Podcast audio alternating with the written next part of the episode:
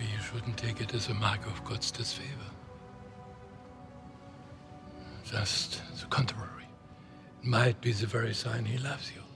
He shows his love not by helping you avoid suffering, by sending you suffering,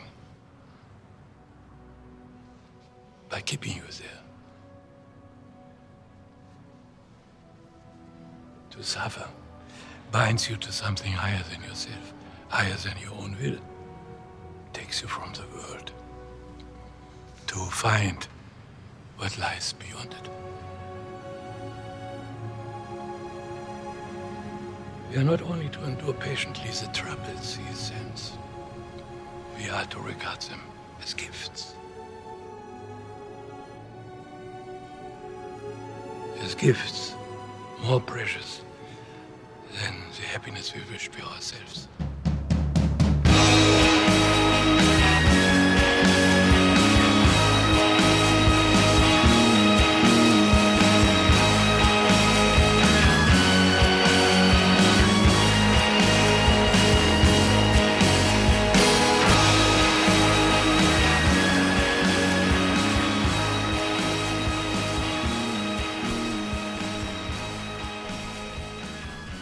There, and welcome to Pivotal Film. I am Tom Nolan. And I'm Mario Ponzio, and this is episode 45.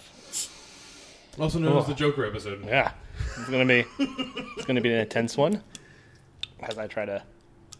oh, Just We- twist, there's twist off. We can't even open our bottles. Oh, are they twist off? They are. Well, now I'm embarrassed. Yeah, that's alright.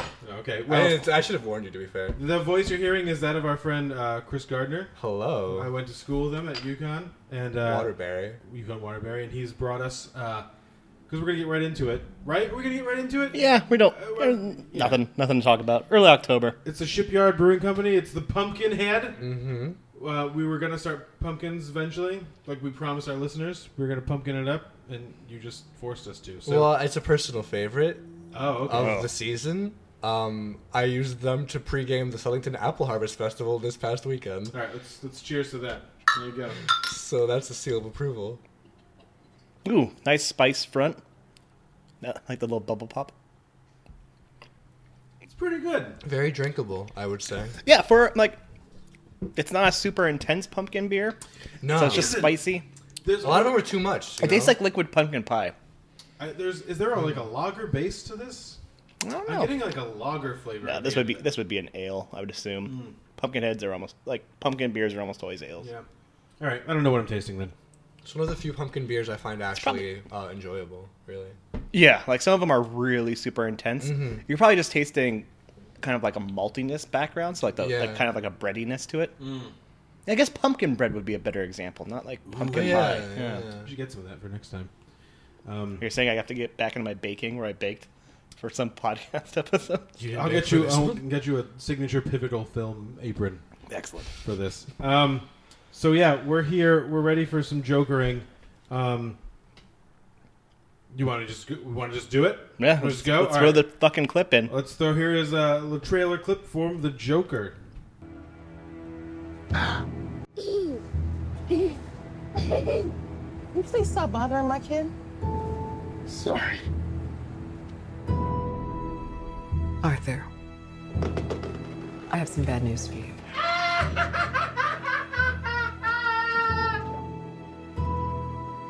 This is the last time we'll be meeting. You don't listen, do you? You just ask the same questions every week. How's your job?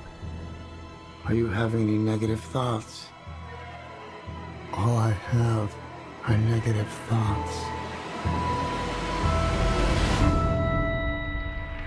And finally, in a world where everyone thinks they can do my job, check out this guy. When I was a little boy and told people I was going to be a comedian, everyone laughed at me. Well, no one's laughing now. The Joker, or just Joker, just Joker. We'll mess it up again. Just Joker. Uh, is the pseudonym for a little bit of Arthur Fleck, played by Joaquin Phoenix. Arthur Fleck has has a disease that makes him laugh um, when he is when he's upset or, or, or nervous, and he's a clown. He works for a, a, clown Ha-has. service uh, that provides clowns for you know holding signs or going to children's hospitals. Uh, he lives with his mother, played by Frances Conroy. Um, she's trying to get money from Bruce Wayne. Uh, Thomas Wayne. Thomas Bruce Wayne? Wayne's father, I believe. He's it's going to be Bruce's money eventually. It's well, we could. I love thoughts about that part, but Um, Arthur's also trying to be a stand-up comedian. He's also very picked on. One day, while wearing his clown makeup, after getting fired, he shoots three guys on a subway train. Wall Street guys. Wall Street guys that also know the lyrics to "Send in the Clowns." All the lyrics, the correct lyrics to "Send in I mean, Clowns." it'd been like what 16, 18 years since that song had come out, so you know, it's like knowing the lyrics to Oomba. No, I even knowing the lyrics to like Bye Bye Bye. Nowadays, What are the lyrics to "Bye Bye Bye"? ain't no lie. Bye That's bye but bye you only bye bye. but you know Don't like six words. That guy knew all the words to "Send in the Clowns." he was really into Send in the Clouds at one point. He had a phase. Yeah, that's true. Before Wall Street. All right, so um, then he becomes, in a way, the Joker. Joker, sort of, kind of. He gets, um, he does a stand-up act that's really bad, and that gets somehow on the air uh, of, of Murray Franklin's late night show. Who Arthur and his mother are both kind of obsessed Yeah. with.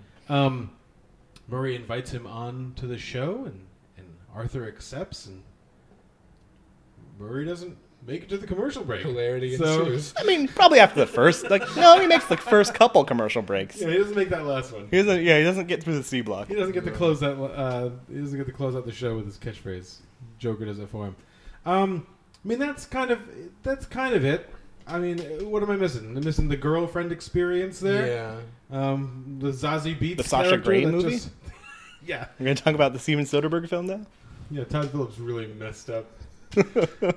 um, you know, I, I, what else? I, what did I miss? What did I miss?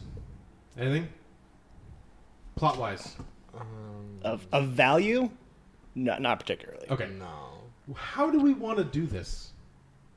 How do we want to start this? I had brought up to Chris in the car, maybe letting Chris start. Yeah, that sounds good. Because I wasn't sure what you were going to say, and you're not sure what I'm going to. Well, I'm pretty sure you probably know what I'm, what I'm going to say. I want to hear what Chris thinks of the Joker. Of Joker. Of Joker. Not the of, Joker. Of not, not the character, the movie. I would Okay. want to say really first. I thought it was interesting. I don't know if you guys thought it was as interesting as I did that there was no DC brand when the movie opened. You know, I didn't even think about that. Wasn't there? no, No, there wasn't, there, was a, the there wasn't a DC Dark thing. Oh no, maybe There was you're- no- There was an you're old right. school Yeah, the old- Brothers. the old was- early that was 80s. Which was Warner that was a nice touch, but But it was it was um. Go ahead. Okay. Well, I I don't really know. I felt I felt like maybe I don't know if the movie was knew what it was trying to say.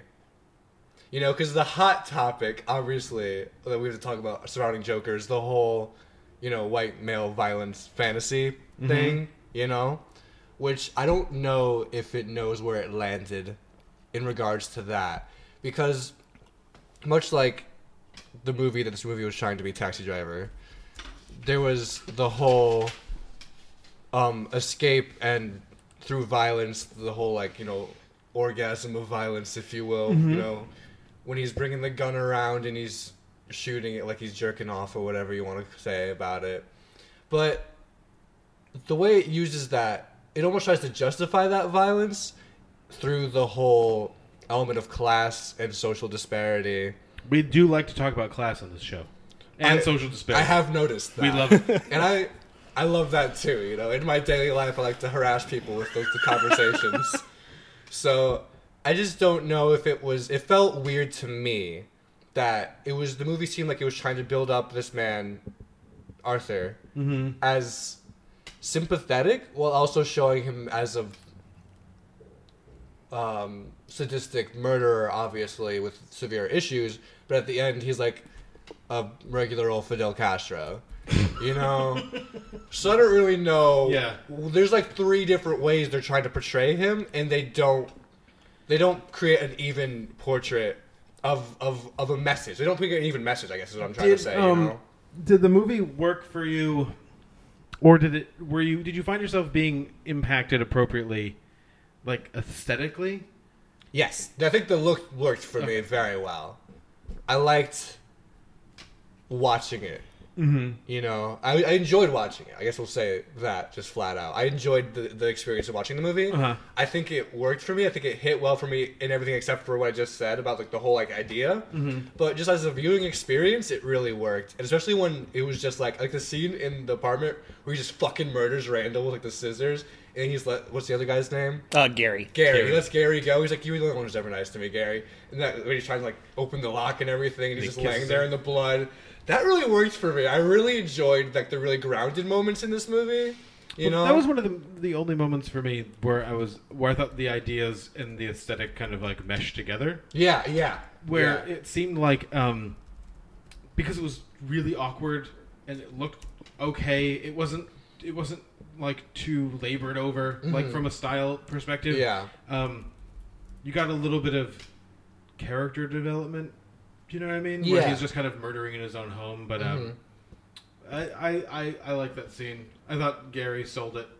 Oh, he really did. I thought Gary was fantastic. Gary sold his fear. Yeah. Um, although I don't think that Joker would be able to overpower the villain from True Detective. No, definitely, especially because he's so like easily. he's like 110 pounds soaking wet. There's yeah, there's two True Detective alumni in this one, so you know that's pro. That's Who's a- the other one? that's a high Randall power and movie. one of and the, one of the detectives, Shea Whigham. Oh, I was, was Shea Whigham? Oh, Yeah. I can't remember if Shea Whigham was in it. He was the- I was like, the- was it Shea Whigham or Bill Camp? He was the preacher. Oh, okay, right, right, right. All right, Mario, huh? Huh? You go, huh? you go, huh? you go. Huh? It's funny because I agree, I agree with you on pretty much all the like the narrative stuff you just said. Mm-hmm. My the word that kept coming to my mind when I was watching it was baggy. Mm. Like the movie feels so baggy because there's like a bag or there's like a an outer there's an outer thing, an outer fabric, an outer scrim, like whatever you want to call it, and there's nothing inside. So Mm. everything that's happening is happening for no reason. Okay. And mm, it seems so when we think of the Joker, we think of something very specific. And It's pretty much an image. It's an image, and it's a laugh, and it's a kind of chaotic evil. Um, that uh, uh, it's sadistic. You know what I mean? There's like a sadism there. It seemed as the movie started kind of stacking up its narrative, its backstories.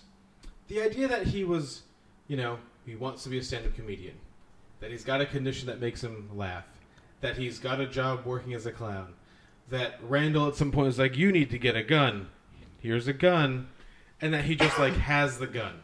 You know what I mean? Like all these things just kind of like pile up, and you're just like, "Well, yeah, I guess that's Yeah. uh, like a middle schooler's version of like how the Joker would get created." You know very what I mean? on the nose at It's points, just- yeah. It's just so. It's all so weirdly obvious, Mm-hmm. and I think it's and it's strange because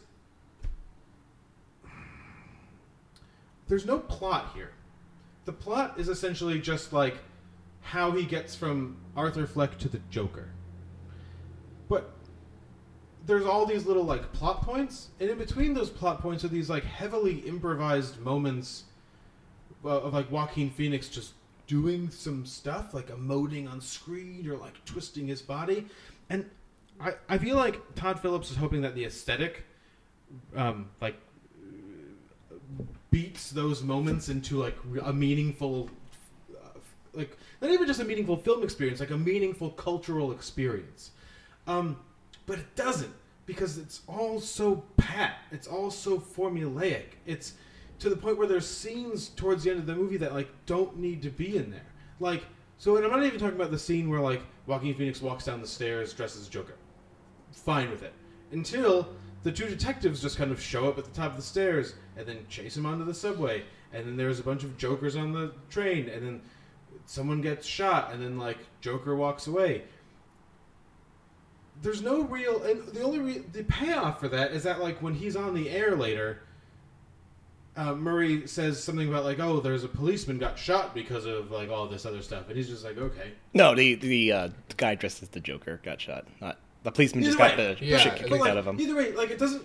There's nothing that happens there that isn't something that we've haven't seen before already. You know what I mean? Like we see the Jokers are kind of uprising. We see the kind of pandemonium in the streets. It's not like if they're saying that like this is the moment where like it escalates to some other thing is a false fucking statement because then he shoots Murray in the fucking head. So seemingly that doesn't need two escalations. I don't know. I don't think it needs two escalations. I think it needs one escalation. This movie continually it doesn't like what you said. Like it doesn't know what it's about, mm-hmm. and it's not about a, it's not about morals, and it's not about um, uh, politically correctness. It's about just traditional narrative structure, like telling a story, developing characters, moving a plot along, building tension. It fails at all of those things, and I think he's disguised those failures as like significant cultural question. To the, but it doesn't make any sense because Arthur's like, well, I don't care about anything, and then the film is supposed to be nihilistic also, but he Arthur when he's sitting with Murray brings up all of these political issues hmm. that are personal issues for him, but they're also political issues because they relate to the people outside. I know he doesn't care about those people, but those people outside care about those people, which makes it a political thing. You know what I mean? Hmm. Like the script is just so like trying to do all the things all the time and while simultaneously not really doing much of anything. And so all those cool Joaquin Phoenix gyrations, you know, like all the arm The only good stuff. parts of the movie, you mean? Yeah. But like, what are they for? What are they doing? I don't understand what they're doing. It's it's it's. I guess it's supposed to be like a becoming experience. Like you know, if you're a big Thomas Harris fan, you know, he's to becoming the Red Dragon. Um, but is he, or is it just cool? I mean, it looked really fucking cool, Yeah. but I don't know. Narratively, I'm not sure why it was there. I'm. I. It's hard to interpret your face, man. I don't know. What, I don't know what it's saying. Todd Phillips discussed the opening sequence and construction on Vanity Fair, um, stating that early on in production, before they even produced the film, he, he gave the script to Hildur uh, Guðnadóttir, the composer, so that she could Here, you get a high five compose for trying to say that. the score for the film. Uh huh. Uh, I believe it's she. She could compose the, She- yeah, s- yeah. the score for the film before it even started production, and that the tear you see on Joaquin Phoenix's face as he stares at the mirror was Im- just impromptu. He was had a tear from just the music itself and the living moment. He then goes on to describe, you know, Lawrence Sher's cinematography and how he worked closely with the cinematographer to frame these shots, including when he, uh, Joaquin Phoenix is getting beaten, Mm-hmm. um, you know, by by the kids in the alleyway. That he By framed the, it eth- by the exactly. ethnic toughs. he, There's. Mm. he framed it exactly as though you would see in a graphic novel, and that it wasn't necessarily meant to be a film experience in that moment, but to exude the style of the graphic novel. And that when you see Arthur on the ground there, as the pressed clown plays, uh, that score kind of grows, and Joker flashes on the screen Sure in does. large letters. That the title card was purposely granulated at the edges in order to evoke a sense of 1981 film. Mm-hmm. What's the thing you can say? That's- And then I realized Todd Phillips fucking sucks. and that this movie has no redeeming values for me, mm. even including the Joaquin Phoenix performance. It hmm. is so patently flat of a performance because of the fact that the film it's surrounded by is flat. Last year, we got Lynne Ramsay's You're Never Really Here, a Joaquin Phoenix film that deals with the same issues of mental illness and, you know, and confronted with extreme violence. Uh huh. That film is slight, it is thin, it is razor sharp. This is a bloated, miserable experience. This is a film that weighs and ebbs and just stays at this consistent level of nothing. Here's what I would say though. I didn't even have a miserable experience. I was just I didn't care. By the end of the movie, I was just kind of like, who gives a shit? I- if he escapes or doesn't escape, like who who fucking cares? Do you know why I felt miserable during this? I don't care about this film because there are such structural integrity problems with this Mhm. film. There is moments where uh, you realize that where he kind of enters Sophie's room Mhm. and she says, "You're Arthur, right?" You, and you get the the clear focus and understanding that you know he's never had these conversations with her. Right, that right, you right. know that all that's in his head. That you you know building on the unreliable narrator. Then Todd Phillips, you know, shows you all that shit. Yeah, shows yeah, you that that, she's bad. missing. I wrote that here. So my question about that scene was so this whole movie is except for the that scene and from the scene where Thomas Wayne is killed and Batman is made are told like 100% from like Arthur's perspective. You know what I mean? Does Arthur know that he's not been talking to her or does he not know? Cuz I don't know if it's clear whether he knows and or not. I don't I don't think it's clear because I don't think Todd Phillips knows if it's Well, clear that's- I'm- because it's it raises such questions about what is and is not happening. But it's indicative of the problem of the movie is that he's just kind of like, well, I'll do this and that'll be cool, and then I'll do this and that'll be cool, and then I'll do this and that'll be just like Taxi Driver, and then I'll do this and that'll be or just like how how about how about that great shot where it's like, hey, we're gonna pull out from Murray being shot, and oh look, it's a network, you know, kind yeah, of why did homage that happen? I don't know. Because he thought he was making network. It's just But uh, so I so the Joaquin Phoenix performance I think is really interesting, and I definitely want to go back to your whatever you were just going to say, um, because to that end, all of the stuff that he's doing, all like the walking, he's just walking Phoenixing all over this movie. Hell yeah. It's super necessary because he didn't give, he just gave him a series of um, backstory traits and was just like, well, just do this just you know, oh, am I Thomas Wayne's son or am I adopted or whatever? It doesn't doesn't matter. Just do the thing, do mm-hmm. the oh, do the arm thing. But why am I doing that? Just do it. It's cool. Just do the arm thing. So I felt, I also like if I was making my list today, I don't have five actors that I've really liked, like this year to put on like a best actor list. Joaquin Phoenix would one hundred percent not be on that list. No, absolutely. It would be four blank space and then several more blank spaces. And, not that I think he was necessarily bad.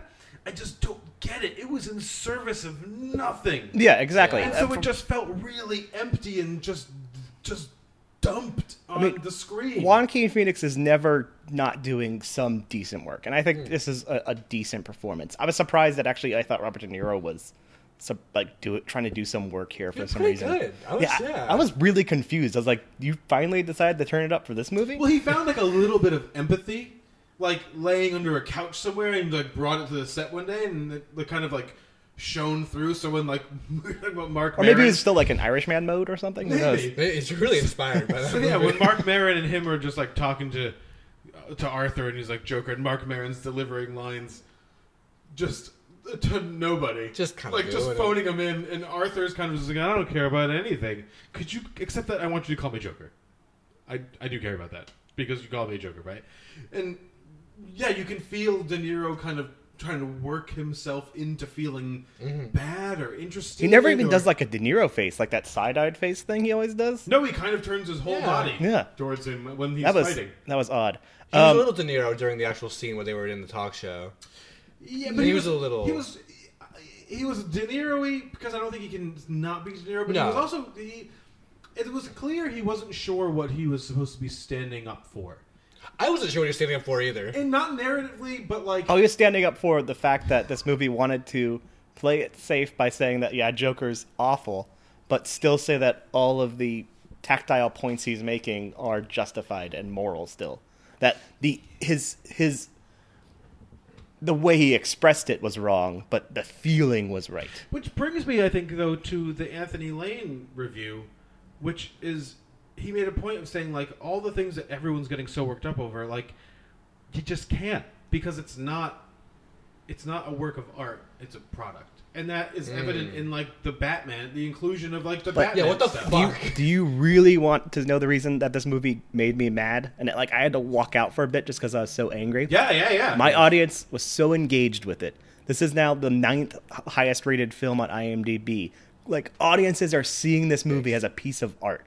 Like because they're not used to something trying to do this, So they're fucking losing their mind. So- and it's like they're seeing like the most facile, easy way of doing this. Here's what I would say about this, and we're going to talk about a movie that did this to me in like 20 movies. or whatever it is. You know, next in 2020, in the middle of 2020, Ernest Scared Stupid. Ernest Scared Stupid. No, no, no, no. No, uh, Major Payne. Oh, right. We talked about this before. Um, and I'm, uh, you know, so if you're putting a, if you're putting your guessing Tom's list together, I'm going to give you an answer here. There's a lot of this stuff that remind me of Fight Club, in from a messaging standpoint. Do you know what I mean? Where it's just uh, people that feel that they're supposed to feel that they're disaffected goes into a movie, has somebody screaming at them, "You are disaffected because of all these. Look, you hit check all these boxes. You must be disaffected." And those people who've not really ever thought of anything before, and that's how I was. In when I was 17 years old, I hadn't really considered life outside of, you know, going to band. You know what I mean? Like drinking a Heineken on a golf course or a Rolling Rock. You know, at At the same time? at midnight, we drank. We I've been lavish. We drank a lot of green bottles when I was in high school. Um, you know what I mean? When like I hadn't thought of life outside of any of those experiences. Fight Club comes along and it's like, well, you're just all, you're just, you know, you're not your TV, you're not Your your products, CD, you're- and I'm just like, seventeen year old Tom Nolan was just like, whoa, like it changed my fucking life. I can see that same type of shit happening here. The difference is that David Fincher is an amazing filmmaker And has who- narrative consistency. who has narrative consistency And visual consistency. who consistency. understands how a metaphor works, who understands how symbolism works, who understands Unfortunately, adapted a Chuck Palahniuk book, but that's beyond the point. because Chuck Palahniuk doesn't uh, Chuck Palahniuk doesn't understand how those things work. So David Fincher took it and he was just like, all this stuff can go. I can use this. Um, Chuck Palahniuk and Todd Phillips remind me a lot of each other. They're just provocateurs, but but to that end, and I will give Chuck Palahniuk credit because I was listening to an interview where he was talking about this in his new book. He was saying that like a lot of the value systems that he bases his new book off of, which is a kind of like dystopian post-Trump future where we've divided the country into um, its basest most base component parts like so races and, and there's a place called Gaysia and a place called Caucasia and um, whatever, doesn't matter. Does it all end in Asia? No, just those two. There's Okay. only three. There's those two. Again, it's Oh, Chuck well, Palahniuk. good. But Chuck Palahniuk was saying that like his thinking about this stemmed from this German philosopher who did all this research, saying that like great moments in, or not great moments, but like major moments of cultural flux in lots of countries have occurred when there was um, way too many men, like in the culture. I'm not saying that I buy it. I'm not saying that it's accurate. I'm not saying anything about it. What philosopher was that? I, it was a German philosopher. Not Heidegger. That would be a No, no, Heidegger no. He thing. was he was a, a modern one. Okay. Um, so it was like post World War II stuff. Right. The point is that like this very suspect idea, uh, which he put in this novel, was still based on thinking, was still based on theories and ideas. You know what I mean? This movie is based on nothing. It's based on like going on Twitter and seeing what people are kind of mad about, and then making a whole movie about it, and then assuming that people are really gonna be mad about it. My fear with this movie, and it's not like a real fear, is that people are to be like, I wasn't mad about anything, but I've decided now I'm mad about this. My $100,000 a year job is really not cutting it for me. I must have more money.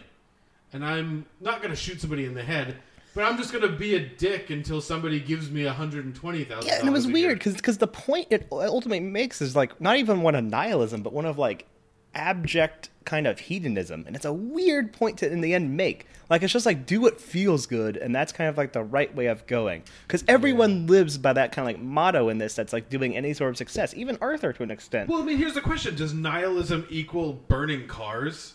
Like, I don't know. I think there's a lot of nihilists out there. They're, are they all burning cars? no, they're They should be. they're sitting in a corner drinking coffee and just going whatever. We're stuck in this loop over and over again. I There's guess. a, there's a clown rally outside. You want to go? No. I don't really care. Yeah, what's the point of that? Just gonna listen to this record. Nihilists will probably listen to a lot of records. They probably do. They probably buy a lot A of lot, of, vinyl. lot of Joy Division. there are a lot of Joy Division. Yeah. Yeah, I love Will Tear Us Apart. I feel strongly about that. really quickly a lot of people are are giving acclaim and i guess chris K, you did this too acclaim to cinematography and i just really want to disagree with that never have i so much noticed a film cinematography and just been angry by it you cannot center all of your fucking shots Well, there's a couple of moments that I was like, "Woo, that really works." So But there's a couple of where? Like, there's a couple of scenes in that first bathroom scene a couple of camera angles Yeah. that I was like, well, that is dark. That that is dark. That shit. dance scene, you mean? That was really Not the whole thing, but there was like a couple of parts where he like tilted his head back, and it, it, like the way it was hmm. lit was kind of was very provocative and very dark. See, I, I think I don't think that's necessarily the cinematography. I think I think this has really solid production design. Like the work done on like the production design of this film is is great. Like hmm. it, it in no way ever kind of feels like a, fraudulent period of time. It does 100% feel like early 80s, late 70s. Yeah, yeah, It yeah. has that good dinginess to it. But like nothing in terms of the lighting, nothing in terms of, of what I'm looking at in the shots ever did anything for me. And it's mm. because except for the fact that I'd go like, "Oh, this is another shot where it's centered." Mm. The only time there was a slightly interesting shot is when you see him dancing right as he's before he's going to Murray's, and you see the two cops in the far background before they even show you the cops. I'm like, I bet you those are the cops looking at him, mm-hmm. and I was like, you don't have to show the, co- you don't have to. You showed the cops. Oh, now we're making a chase scene. Arthur, we need to talk to you. Because I thought that was like there's like the thing that Why did you just take me before? the thing that frustrates me is is there's so much work that could have been done with the unreliable narrator there. In the sense of if you just saw the two cops in the background, you get rid of that chase scene, and he dances away, but you never see them in clear vision, it kind of gives you a, a thought of like, oh, does everything that happens afterwards even happen, or is he arrested there? You know, like that'd be because you're kind of yeah. left like thinking when the entire city's rioting. I was at, at the time going like, oh, is this also another instance of the unreliable narrator? Because then he's in jail right afterwards. Well, like my whole thing was so like Randall's like, oh, you got to get a gun. People are monsters. We saw those kids, ethnic toughs. Maybe we'll call the episode "Ethnic Toughs." Um, Maybe not. they they beat up the Joker, and there's a garbage strike. We see there's two things we know: kids beat up Arthur, and there's a garbage strike. And strip like- clubs, and strip clubs. lots of strip clubs. Is there inherently so much violence? You know what I mean? Like, I thought the whole idea of this thing was that, like, of like the uprising, was that it wasn't like the downtrodden per se, like the like the the destitute. It was like the morally, like the morally fatigued. And it must You know not what I be- mean? It it wasn't must like not- about. It wasn't about like wealth disparity. It was about like you're overlooking my mental health needs. Yeah. And so But it's only there for like 30 minutes. And so now then we're gonna- No, moves. we gotta mention the yeah. social services being cut part, huh? Oh, yeah. Very subtle. by the Yeah, it must not be that terrible because like three Wall Street guys are just you know in a subway late at night, so the city must not be that bad. Yeah, they seem pretty confident. Yeah, they were the they were the assholes in that Well, not even that, circumstance. but that girl who was clearly from like 2018, who they were throwing French fries at, who was not dressed in period costume. No. I'm sorry, she was dressed in like I see people that look like that all the time. They pulled an extra off the street that day, you know. No, we just can't. Uh, this this whole set is men. We're not being no more wokeness. It's a man set. I can we talk about for a minute how there was a very clear decision to use a lot of minority actors and actresses, shall we say, in very specific roles exclusively, Yeah. and We and how this white man became the voice of all the poor downtrodden people of color. That Just That seems like an interesting choice to me in the year of our Lord 2019. yeah. But that's and that's. I think I don't even know if that's a choice. I think that's just Todd Phillips not even realizing what he's doing. Well, I think he probably made it. It's, it's like a, a surface level choice. I I think he probably said, "You know, what would be cool, Joaquin? Put some race in here." Or however Todd Phillips talks. I don't know how he talks. That sounds You like- know that what's cool, good to me. Joaquin? We'll put race in here. Is that how he talks? I don't know. I'm trying to imagine how Todd Phillips talks. I just the guy that imagine a Road trip. he kind of just he sounds like a boring Bret Easton Ellis, to be honest. Oh Jesus! Um, and Joaquin's like, yeah, we should. Uh, you know, I trust you and Scott Silver, who actually is not like a terrible. You know, it doesn't have terrible credits to his name to like do some good writing here. Now he does. And then what? Now he does. Now he does. Yeah. No, I don't know. He's probably gonna get. Uh, uh, An Academy Adaptive Award. No, there's yeah, there's a Hollywood but- Reporter article about how some voters are just even refusing to watch this movie, good. Um, and good because they just you know Brave. can maybe watch like a small screener of like an indie film they didn't catch. Maybe they could watch like the souvenir screener hmm. yeah, yeah, yeah. or the highlight screener. Oh yeah, they watch that highlight screener. But yeah, just think it was like it's like surface. All the ideas are so surface level. Just, I, I just, I, I, I saw that the two days later. I saw the Judy Garland movie, and even that movie, I was like, there's so much more affecting. It's so much more meaningful, and I'm not even sure what the hell is happening here because I don't know anything about Judy Garland. Somebody right now got really excited, thinking we're gonna go right into that review. No, that'll be next week. Um, but like, I don't, I, you know, nothing happens in that movie. She sings some songs, but I found myself like all need, tearing up in them. You know what I mean? Like I was moved by the the flow of the narrative and like all this other stuff it had a payoff. There was tension built, and then it paid off. That none of that stuff happens here. It's just like a bunch of things that happen, and then he shoots Robert uh, Robert De Niro, and then We're gonna say Robert Redford. I was gonna say Robert Downey Jr. Oh. Um, which would have been That would have been a better movie. Harvey Robert just kept Jr. in shooting this- all like the Roberts. You know what would have been funny though, and actually, it's interesting that I said that. Good gold star to Tom. Like Robert Downey Jr. has a history with Todd Snyder L- or Todd Phillips. Todd Phillips. Make that, From Due Date, yeah, make that movie. Zach Galifianakis can play the Penguin. Oh, now that's a choice. I'm in. We're all yeah, in I'm down for that. Oh, between two ferns, three. It's just Joker remade with Zach Galifianakis as the Penguin walking around and Robert Downey Jr. You missed the obvious between three ferns, but go on. I quit. This is uh, Tom Nolan signing off from Pivotal Film. He'll forever be replaced by Chris Gardner, who comes up with really good Zach Galifianakis movie title ideas. Um, all right, anything else? Yeah, just don't waste your time. Honestly, I'm like, I'm, I'm getting bummed out that I keep like all these reviews that we've been doing lately. It's just me saying don't see this movie. Mm. Like, I guess you never should say that, but like, your expectations should just be in the gutter for this. I mean, I had a good time because I smoked in the parking lot before I went in. So if you want to do that and go, go right ahead. I ahead. suppose if you did that, you should just go. You can go see anything. You can go see anything. Yeah, but I mean, by that criteria, Accidentally good movie. slip into a Gemini Man showing. No, probably don't do that. That's always No, that movie actually really worked really well. Actually, maybe. Yeah, Ang Lee's going to be setting out in front of movie theaters distributing stuff. It's a All right, racket. uh, so we will be right back with our number forty-fives. now you're the one forgetting. Is it forty-five? Yeah, but it, you, you gotta you gotta slip there. You're like forty five. I wasn't sure. There was some hesitation. All right, we'll be right back.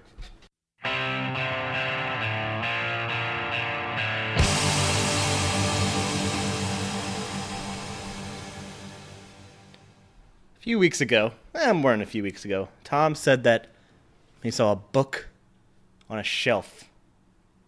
A store? In a What- what Bradley's. store? At a Bradley's. You know Bradley's? International Airport. You know what? You were probably not even born when there was Bradley's. What's the year roughly? Ninety-three. I was born in '97. So nope. So that's a hard no on that. is to date the audience. And this is it's also this entire part of this is not going to touch at all either. um, I think my experience is probably different than yours with this movie. oh, I it's very much different. Uh, didn't connect with the book. Didn't really read Michael Crichton to spoil what this is going to be until after I saw this movie. Congo. I was really stoked for Congo. What I did do was I'd get trade magazine, like movie magazines, maybe not trade magazines, but the entertainment weeklies and the, you know, the the magazines of the films, and I would go through them. And there was a picture of a dinosaur, and it was the first time I was ever really excited for a blockbuster. I was so thrilled for this film to come out for so long, and it comes out in June that my parents, as my big gift for the Christmas before, bought me a pack of 20 movie tickets to use throughout the year. Yeah, I remember those? Yeah. Those are great. And I w- excitedly held on. Didn't even see a movie until like March or April of that year because I was waiting for this film Jurassic Park. I own an island off the coast of Costa Rica. And I've spent the last five years setting up a kind of biological preserve. What kind of park is this?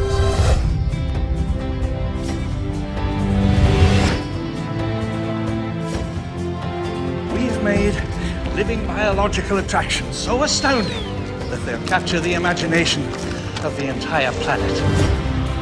It's, it's a dinosaur. There's no doubt our attractions will drive kids out of their minds. Grandpa! We're gonna make a fortune with this place.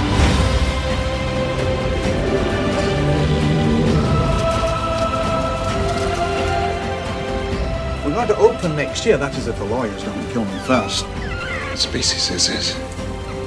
It's a velociraptor. I remember I go into the theater. It's a it's a Century Theater in Las Vegas.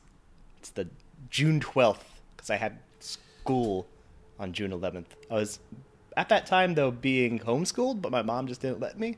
So I had to on that day still go to school. So I think it was June 12th I was allowed to see it. Mm-hmm. Can I ask how old you were at the time? Oh god, I am seven, seven. Oh, just turned Shit. 7 Mhm. Yeah. Um, and I am stoked. And this theater has got that new surround sound, that new DTS surround sound Oh, that yeah, Spielberg yeah, yeah. invested in, and it was shocking to me. It was the first time, and I had seen like Batman Returns, and I think Batman. I don't really remember seeing Batman, but apparently I saw that in theaters. But I do remember Batman Returns. Saw that in theaters. and I was really excited for it, and like those movies, like at least Batman Returns. Once again, don't really remember Batman. Uh-huh. Pretty young. You would have Um, been like four when Batman came out, right? Oh, probably younger. Eighty nine. So Yeah. I would have been three. Yeah, you wouldn't have remembered.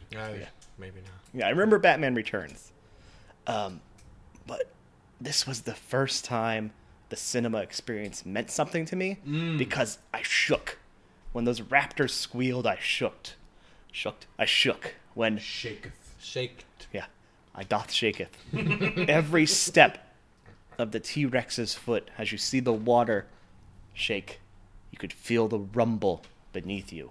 And it became an experience. It is why, when we talked about Avengers Endgame, I wanted to give it some leeway. Yeah, yeah, yeah. Because Jurassic Park is a good movie. It's a really entertaining sci fi fantasy.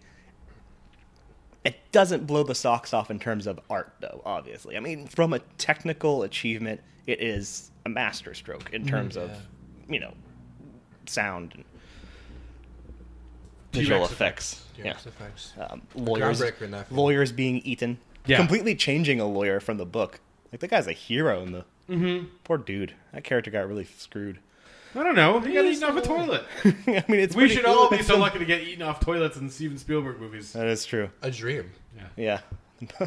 Tom Hanks did not have that luck in the terminal. Hmm.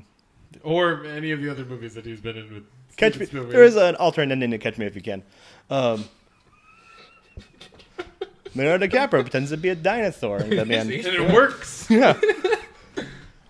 but this was the moment where I understood movie magic in the sense of it being a full bodied experience. It wasn't just a visual and audio thing anymore. It was like I could see how the William Castle people felt when they went to go see the movies where they get shocked. Mm. You know, in those old 60s horror films, you, you see the ghost fly around. It was just all consuming. And it was the thing that kind of triggered like my love for a few years of just the summer blockbuster of needing to see every big film that would come out.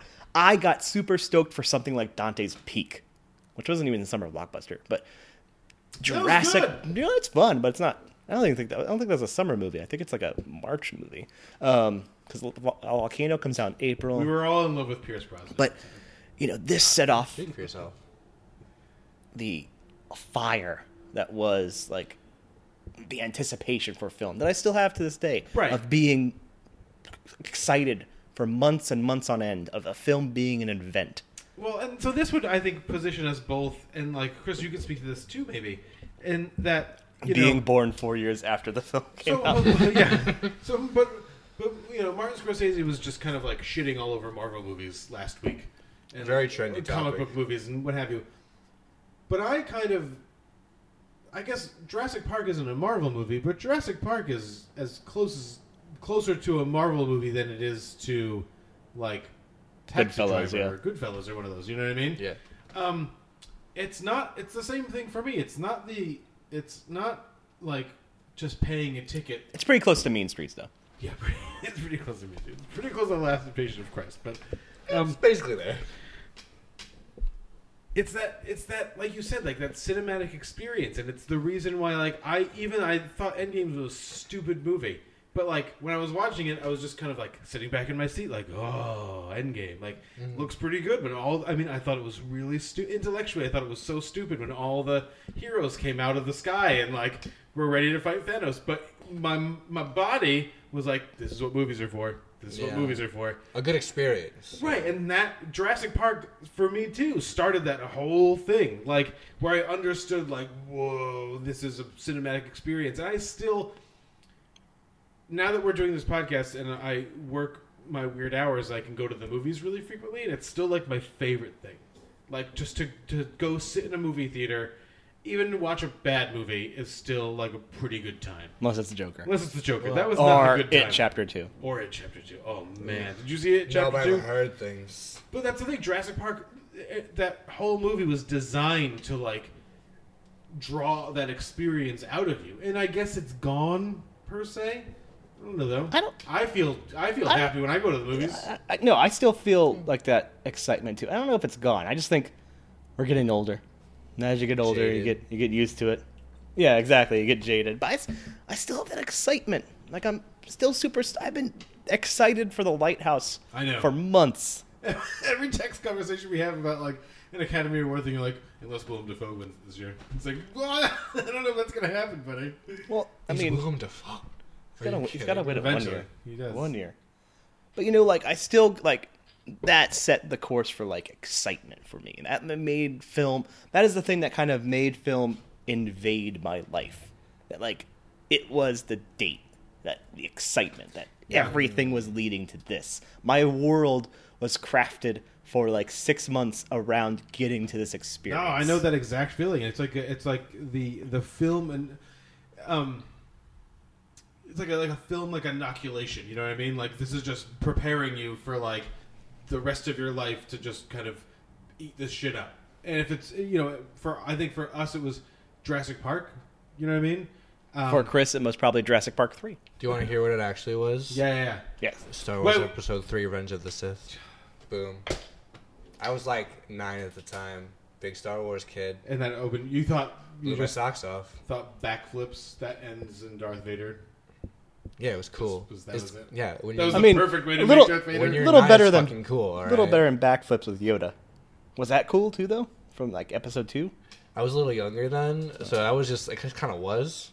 That's what I thought Yoda was for a while, and I grew up and I'm like, wait, that's not, that ain't We just- right. me and my son just watched those movies, and it's great that Yoda went from a puppet in Phantom Menace to like a computer generated cartoon Is it great? in Attack of the Clones because they were just like, yeah, this puppet thing is not working.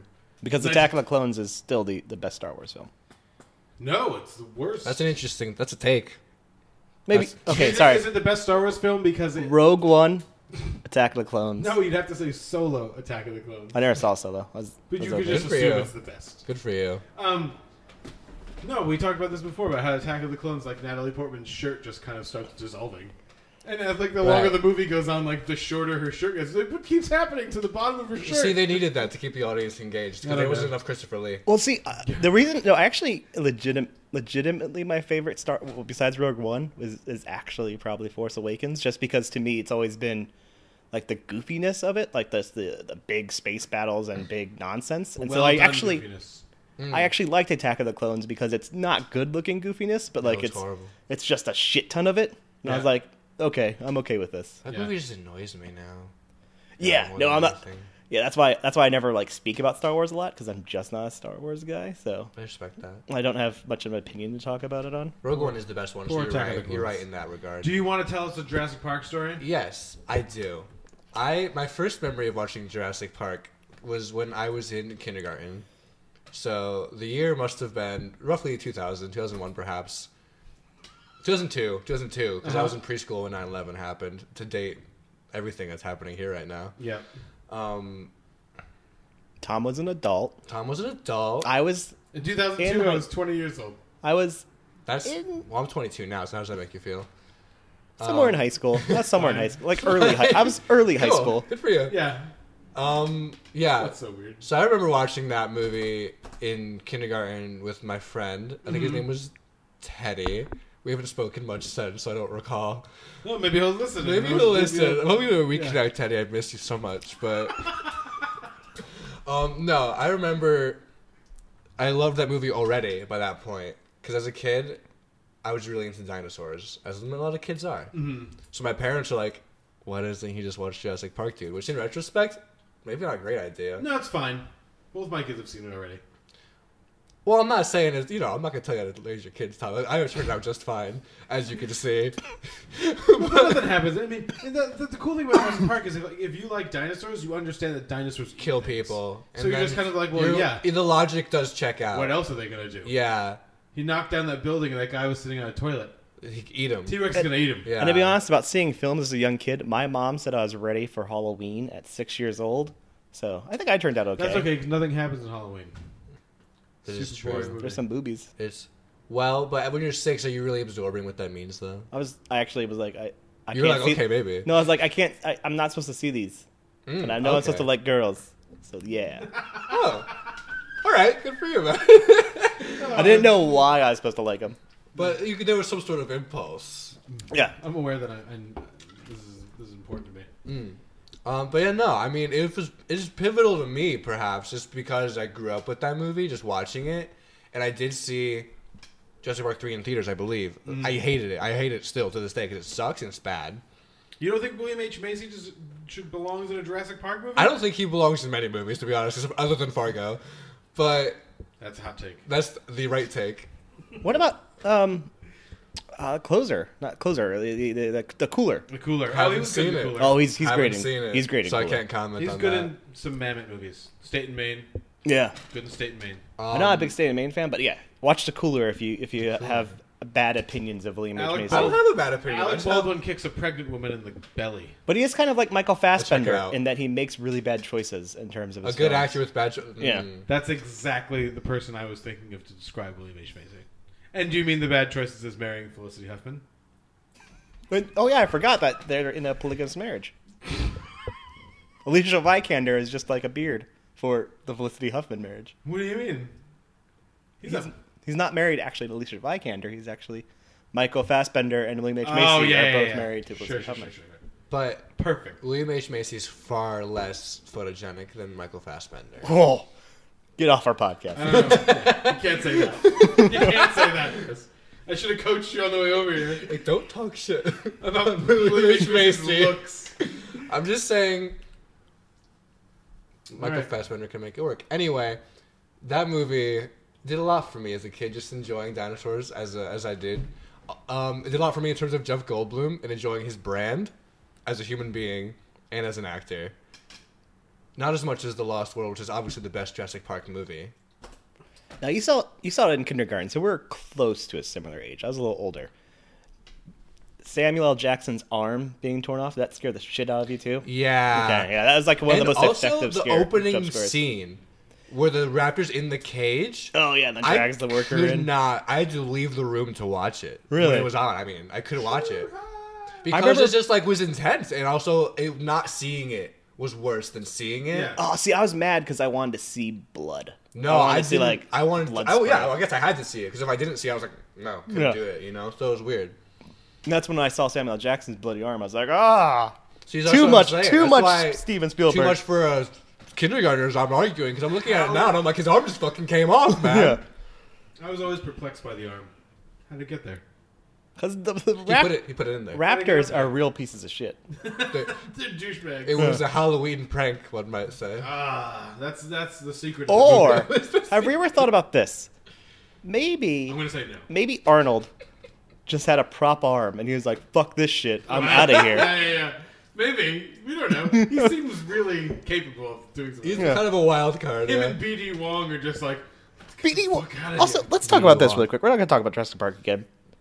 How? Why has BD Wong become the main antagonist of the Jurassic Park series? because he just did. He was the only one willing to resign. Yeah, no, but like But I all of them are coming back. they're- Yeah, like yeah. Sam Neill, Jeff Goldblum, and um, Laura, Laura Dern are all coming back. They wanna get Laura on this- Dern thinks apparently that you know choice. this is getting directed by you know David Lynch.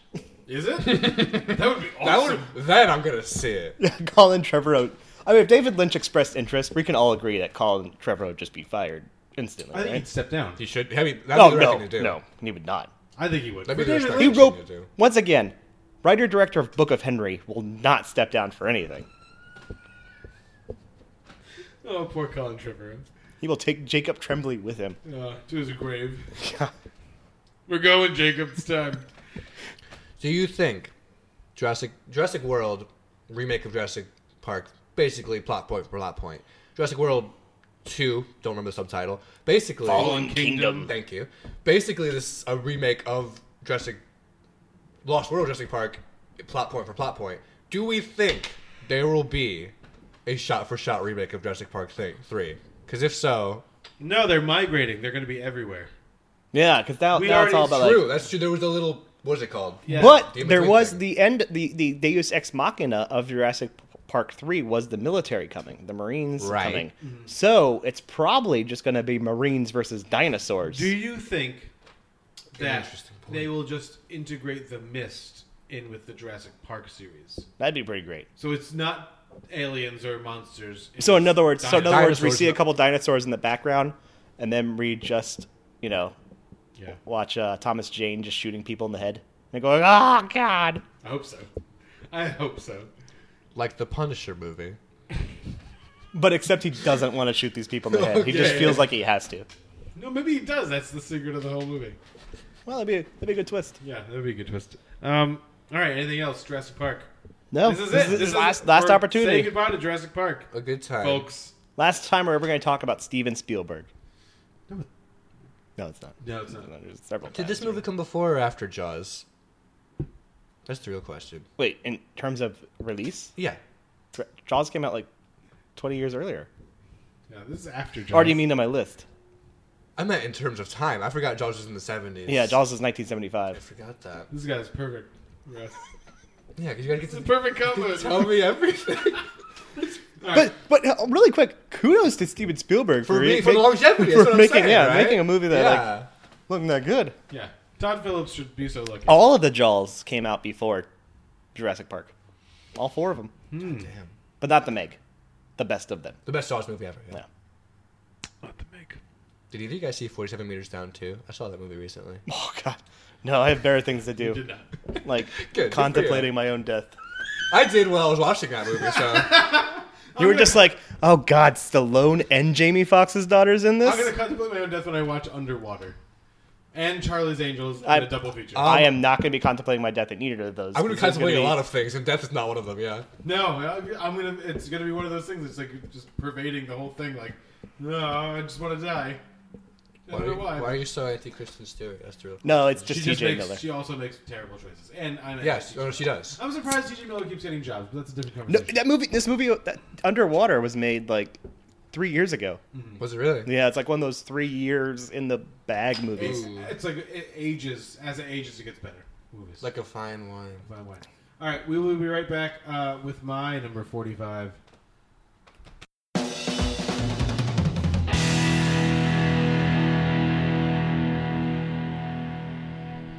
I was going to preamble this. I was really counting on preambling this, but I've kind of decided I'm not going to do it. My number 45 is uh, the 2015 slash 2016, because we were debating this before we turned the mics on. Terrence Malick movie, Knight of Cups. I was afraid when I was young. Afraid of life. One pays for it. Once the soul was perfect and had wings and could soar into heaven.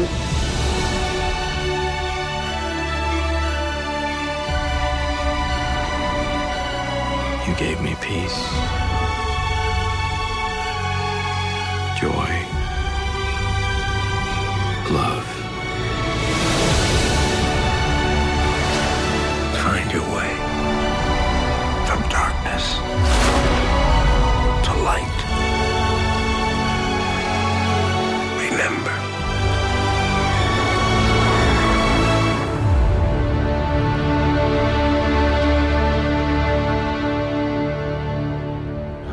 So majestic.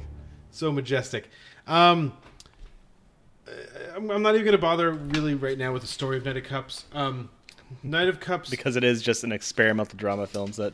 Well, I mean, I guess there's like volumes. there's a there's Christian Bale plays a Hollywood screenwriter, um, and he's dates a number of women and, and was married briefly to a woman, and his father is you know experiencing some His brother Tommy. health issues, played by the unfortunate Wes Bentley. Um, no, I'm talking is- about Tommy Boy. Oh yeah, Tommy. Tommy. Um, They're both Brian Dennehy. There you go. Brian Dennehy he always plays Tommy Boy's father in every movie.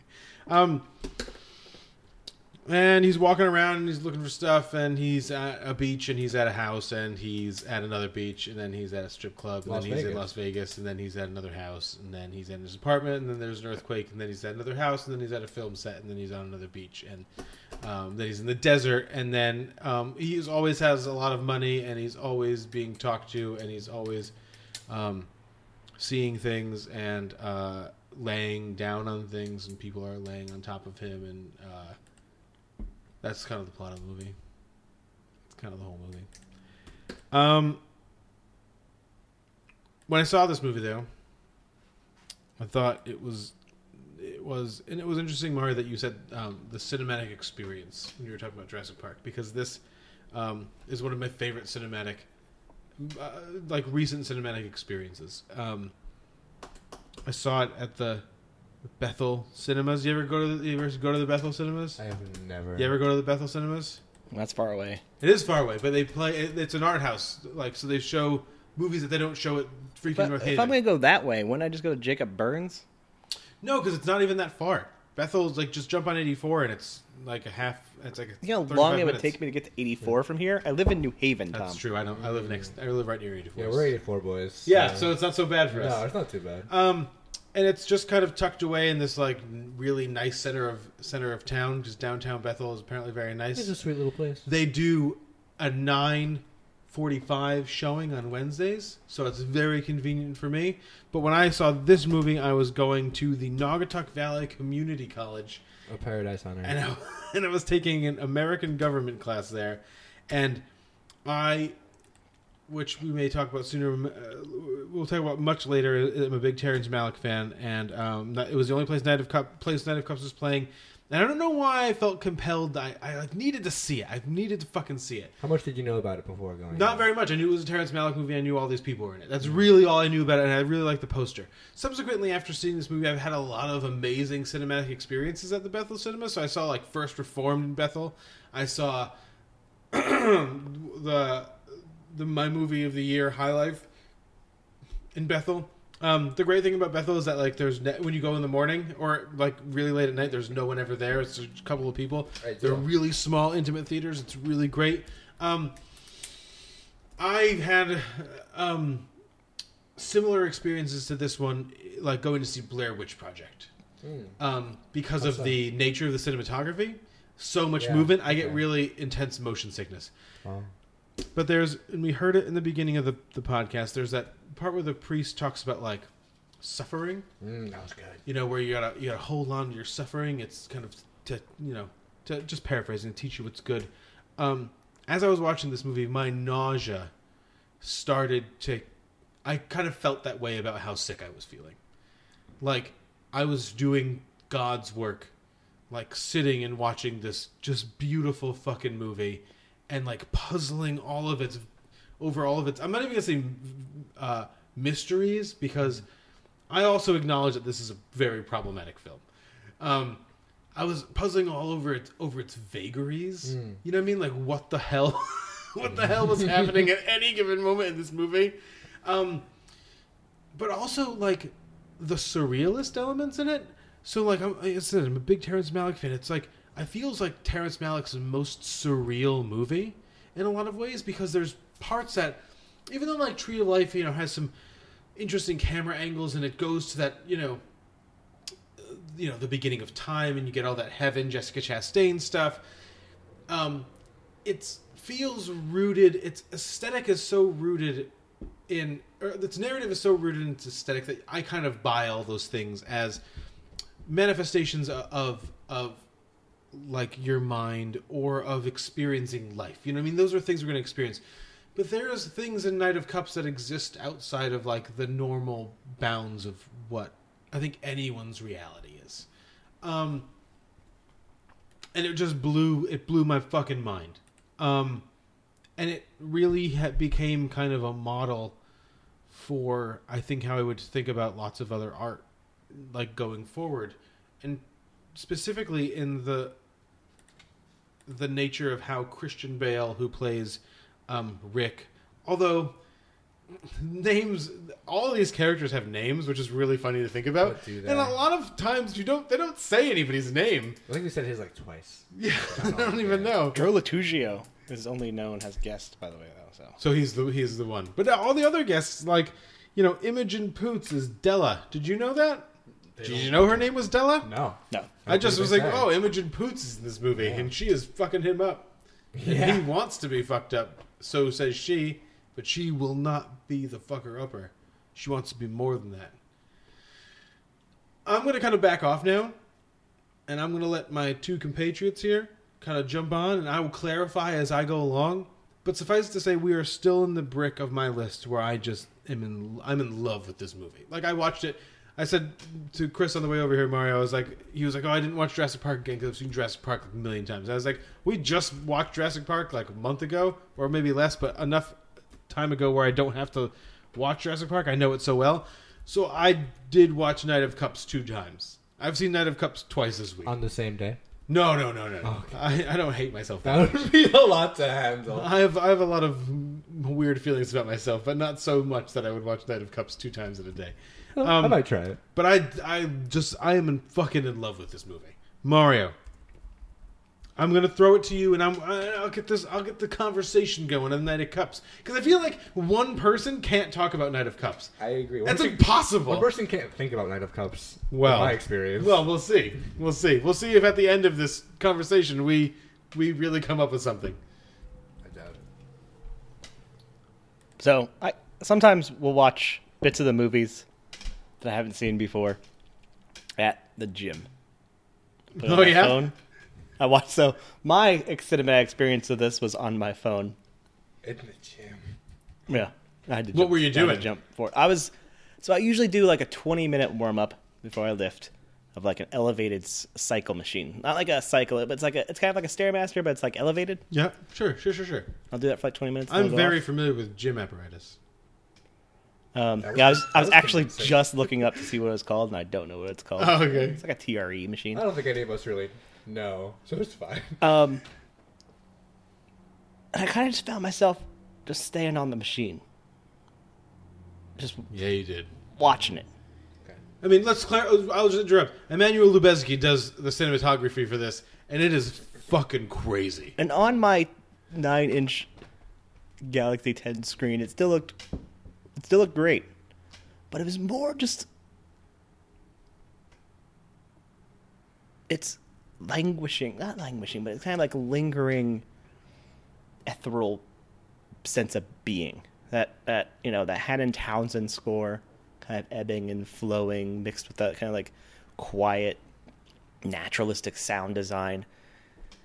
Eventually, I just found I, I don't know what happens. Nope. In this movie, Who done? I kind of I have my my thoughts. Does Terrence? here? no, I mean, I stopped following the plot at a Mm, certain yeah, point yeah, yeah, just because yeah. I just didn't care.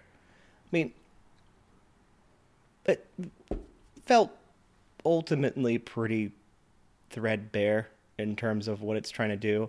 It's a little problematic in terms of I understand that a lot of the women that kind of encro- come into his life kind of represent more like a muse thing, but it is kind of still the the women See, I have dis- bringing up the men and sort of I- aspect. I, have different uh, opinions about that, like that very thing. But continue.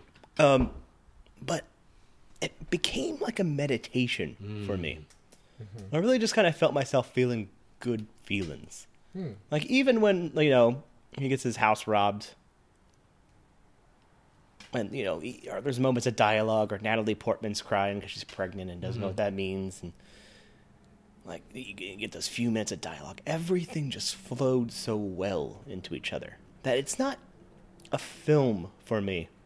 It's just kind of something that feels good to watch when you're just working out. Huh. It's like it's a good workout movie for me. Huh. Because I just felt calm. So weird. Yeah, I mean, I get. I, I Did can two s- hours on a On kind a of stairish machine Just just 'cause- because I didn't want to get off. Oh, you were there the whole time. Terrence Malick, if he heard that, would be like, "I did it." I won. What is happened? He's like canceled it in life. All right.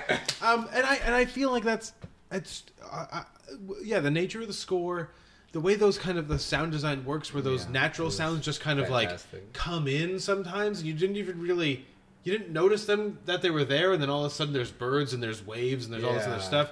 Um, and just the way that the camera's always moving, and Christian Bale is always moving, and Mm-hmm. everyone, no one is static through the whole thing. I mean, I think the one time there's like someone just standing there, it's like when they're doing that weird picture thing with that woman's face, Yes. with like the black and white. Oh, the black and white, and then the face on the front yes. and the face on the back. It's the only time that there's not like like some swooping going on or trying to catch like you know Just a lot, just a lot of to steady cam, a whole Yeah. lot of steady cam in this. Um,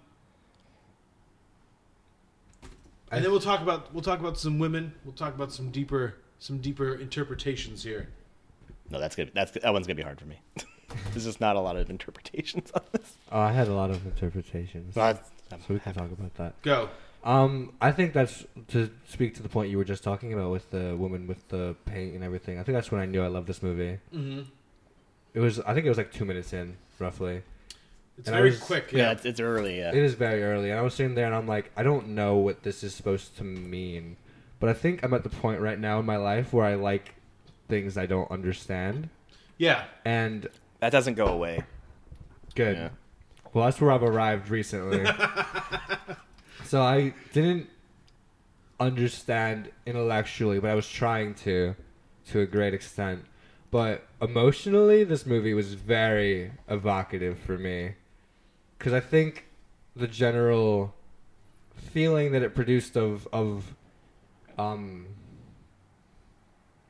alienation perhaps or or feeling um disengaged or feeling like you're sort of searching Mhm. is something I really relate to at this particular Yeah. moment in my life. Yep. So the I liked the following camera. It felt you wanted to hear so, a hot take. It reminded me of Roma, the Cuarón movie. Yeah. Not because it's like it, because it's not like it at all. Because he had a lot of steady, static, distant shots, but it felt similarly voyeuristic. Hmm. Yeah, yeah, yeah. Like I guess I, I, was, get that. Yeah, yeah. like I was an observer, an outside observer into this person's life, more than a regular movie kind of produces. You know what I'm saying? Mm-hmm. which I really enjoyed that. And I don't know, I liked the the style. I guess the whole style of just the disembodied kind of images and the motion because everything was constantly moving. There's also ca- there also cars, and you always hear Yeah, something. yeah. There's always hearing a car or a helicopter or a plane, and it's always panning to these shots of things moving and people moving, and then there's the ocean they keep returning to. You know, so it's like there's a searching in it that really resonated.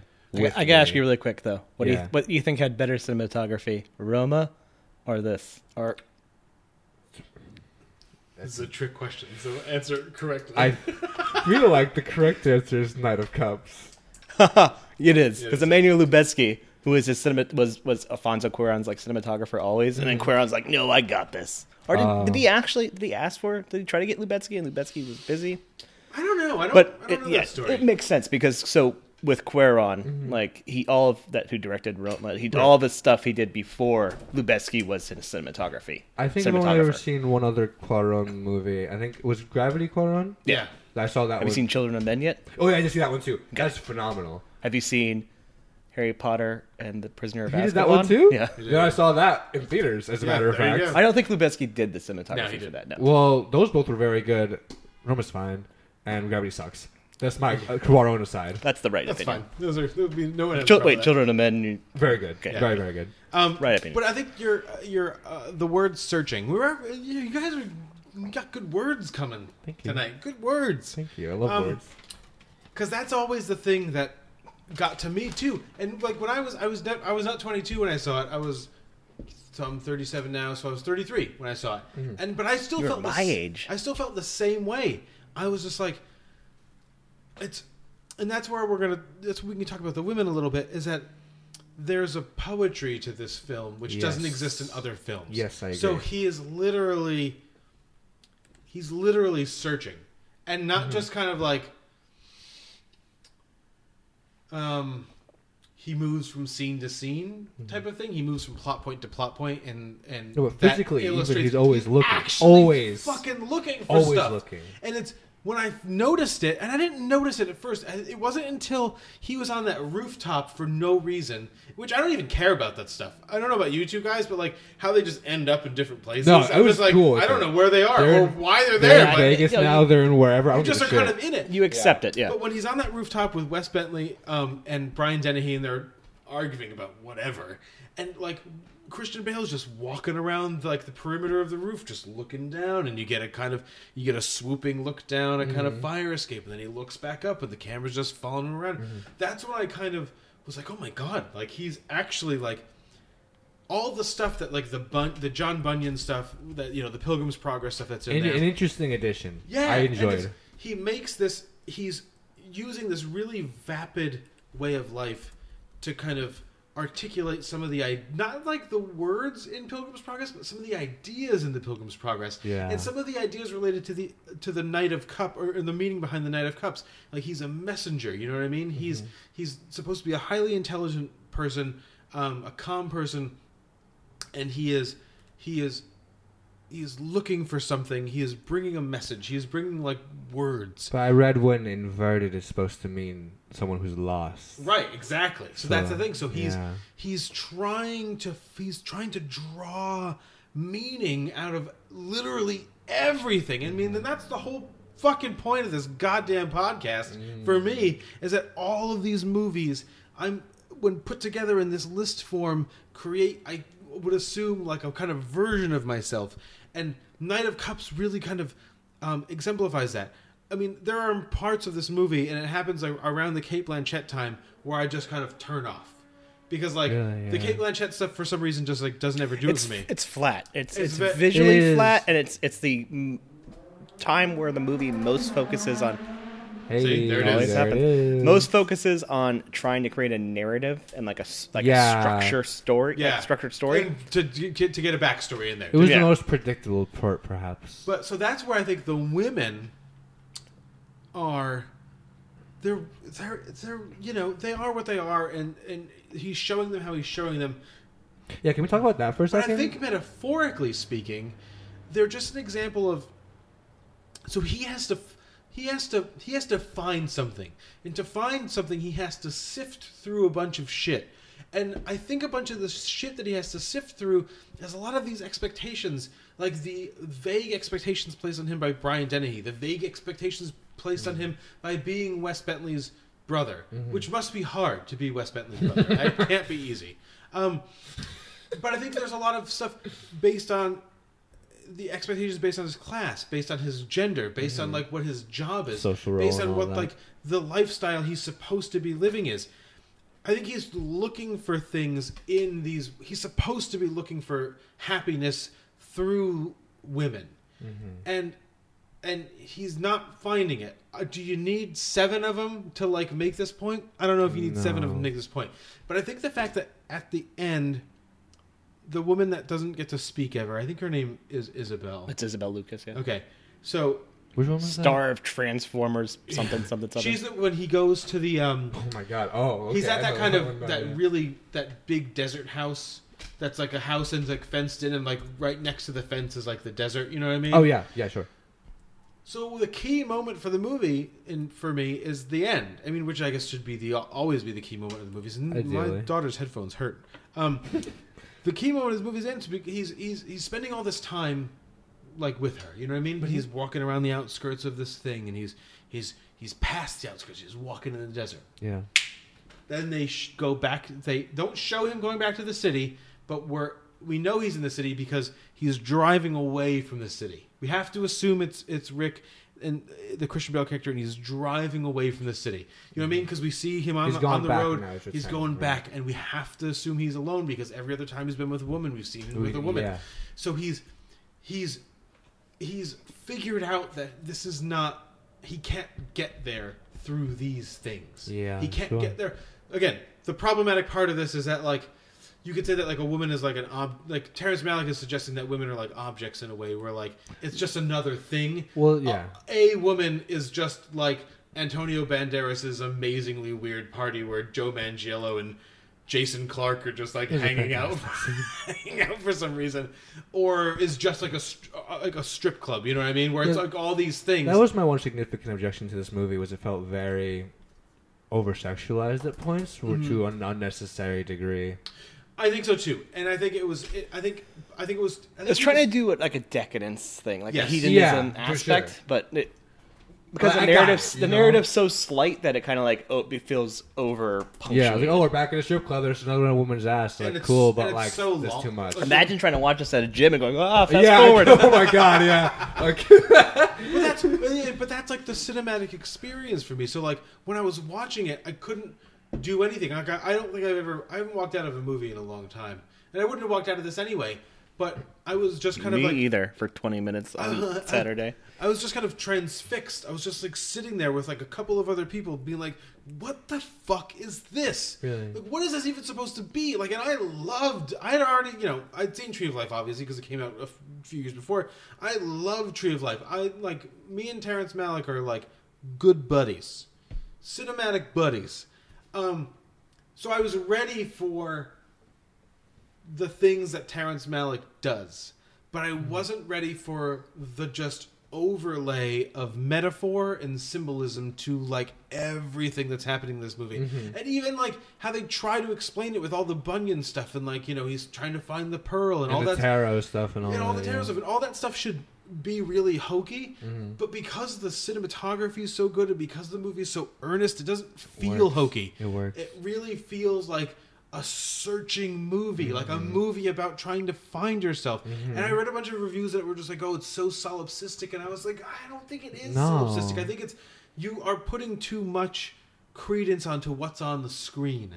The Mhm. idea of this movie is to take the the the feelings and the messages that are on the screen and um and and attach them to your own understanding of how the world works. Like a poem you know what i mean? Like a really good song like something else like you know something that's more ephemeral that's but that becomes not you know what i mean? That you that attaches to yourself. And that's how this i mean and that's again I, I i feel like i'm saying this a lot like that's how this kind of podcast works to me.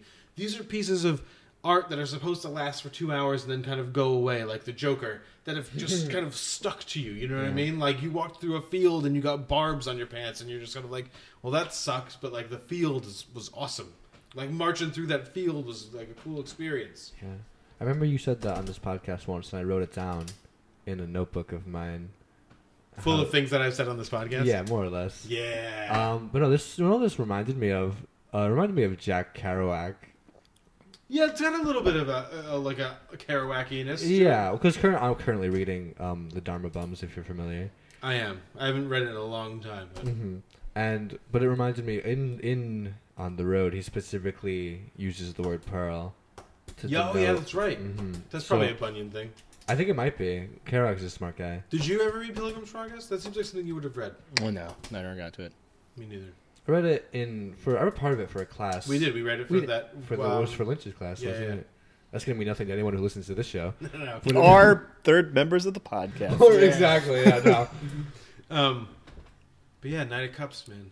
Uh, that's go. Yeah, yeah. What? One great thing uh, that that came from Knight of Cups though is Richard Brody's review, glowing review, where he says uh, Lubezki has won three Oscars, uh, has won Oscars three years in a row, twice for his work with uh, Iñárritu, and before that for filming Alfonso Cuarón's Gravity, a trio of films in which he normalizes, rationalizes, and banalizes the boundary-breaking styles they developed with Malick. Where for Iñárritu and Cuarón, Lubezki provides a mere adornment to their narrative. For Malick, he creates a new way of cinematic seating, because Malick himself creates a new mode of directing. I just like the little shade thrown. Oh, it's Cuarón great. and- What were the uh, Inuyuki movies? Were they um, Birdman? Birdman. and Birdman Revenant? and Revenant. Yeah. I mean, I love Revenant, but Birdman and not a Birdman fan. Birdman and Gravity are do not do it for me. I like Birdman. I love Uh, Birdman. Birdman was kind of if we did like a 151 to 200 ever. Hmm. It would Birdman would fall kind of somewhere in there because I really liked it, but there's something about it that I couldn't I couldn't attach myself to. Yeah, that's I, I- I don't Really? dislike it. I just uh, I I, like- saw it and it kind of like disappeared. I kinda, like certain faded scenes away. of it like yeah. a lot. Like Yeah. I think the um The Macbeth scene. uh, the Macbeth scene. I think a lot Yeah, of the what we are what we talk about when we talk about love, like that scene, those like those the Hmm. play scenes with Edward Norton. I think are really kind of Mm. um, were really powerful. But there's a bunch of other scenes that I'm just kind of like, Bleh. but I mean that's the thing. So I mean, Roger Ebert kind of said something similar about um, Tree of Life, which is like one of the last like rapturous reviews he ever wrote. I mean, Tree of Life kind of defined the nature of existence for him for like you know a long time. It's like one of his most famous pieces. Um, but I mean, again, and song by song would come out like a year later, and that movie kind of stinks. Um, and I, the Hidden World, I'm ex- I'm excited for the Hidden World. I don't know what it's All 173 minutes of it. I don't know what's going to be, mm. but I'm. That's the thing. I'm I'm slow. ready for that experience, and I I want. I'm always I'm open to those experiences, except when those experiences are song or to the wonder or song by song, and I have to close down in the middle of them and just be like, yeah, this is this is fine. This makes me sad that Ryan Gosling and him can't work together, but maybe they can't. But Christian Bale. Christian Christian Bale works great. Christian Bale was phenomenal in this movie. Christian Bale is good. Even though he spoke like twice, perhaps on screen. Wes Bentley was not good. No. That's what. Is he? ever- Wait, are we- yeah, re- really? Like, has Wes Bentley ever blown our socks off? Oh, he was fu- okay in American Beauty. Mm. He was okay. He did his job. He was okay. He in did his American job. Beauty. He did He his was. job. He was. If you are Wes- if you are Wes Bentley and you want to tell us how we're wrong, Please tweet. There was a really excellent essay to be had by thinking about Knight of Cups. So, There is. anything else? You good? On that, no, Yeah. no, no. Good, Yeah, good yeah, movie. yeah. Gonna watch it again. There you go. I did. Um, do it. Do the thing. If you want to watch Knight of Cups again, you can watch it on a streaming service. If you want to talk about can. I don't think you can actually. I looked No, for it. no, It's you, not can on. like, you can like rent it on like Amazon. That's like, what yeah, I like did. Two I got it from nine. Jeff Yeah. Bezos for three bucks. There you go. Not a good call, but You bought it directly from Jeff Bezos. I bought it from personally Yeah. from Jeff. That's, Okay. that's, that's a cho- that's a good choice you made. I Thank you. I various I looked at various websites and then completely legally watched it. Completely legally. Um, if you want to talk about legal options of watching movies, you can tweet us at twitter.com slash film pivotal. Or you can send us an email at pivotalfilmpodcast at gmail.com. Uh, or you can go to our website, pivotalfilm.com, uh, where there's a list of the movies on our list and a list of the beers we drank and how to subscribe to our podcast and how to get to Twitter if you don't know how Twitter works. And that's it. Other things. There's some other things, they don't matter right now. Um, all right. Uh, until what? Not until whatever. There's no. There's no more movies coming out that we care about for a while. I mean, there are, but like they're not, Not- major not directly. Like next, like next week, we're gonna have a couple small reviews because Yeah. unfortunately, Parasite not only getting a New York, LA, release initially. You're not talking about Charlie's Angels week in Christmas too. Is That's that not next next week? I thought that was like No, this is, this is this is Gemini week, man. Week. Oh, Jesus, no, there's, we're there's nothing worth talking about. Yeah, go see uh, a movie, drink a beer, and it's on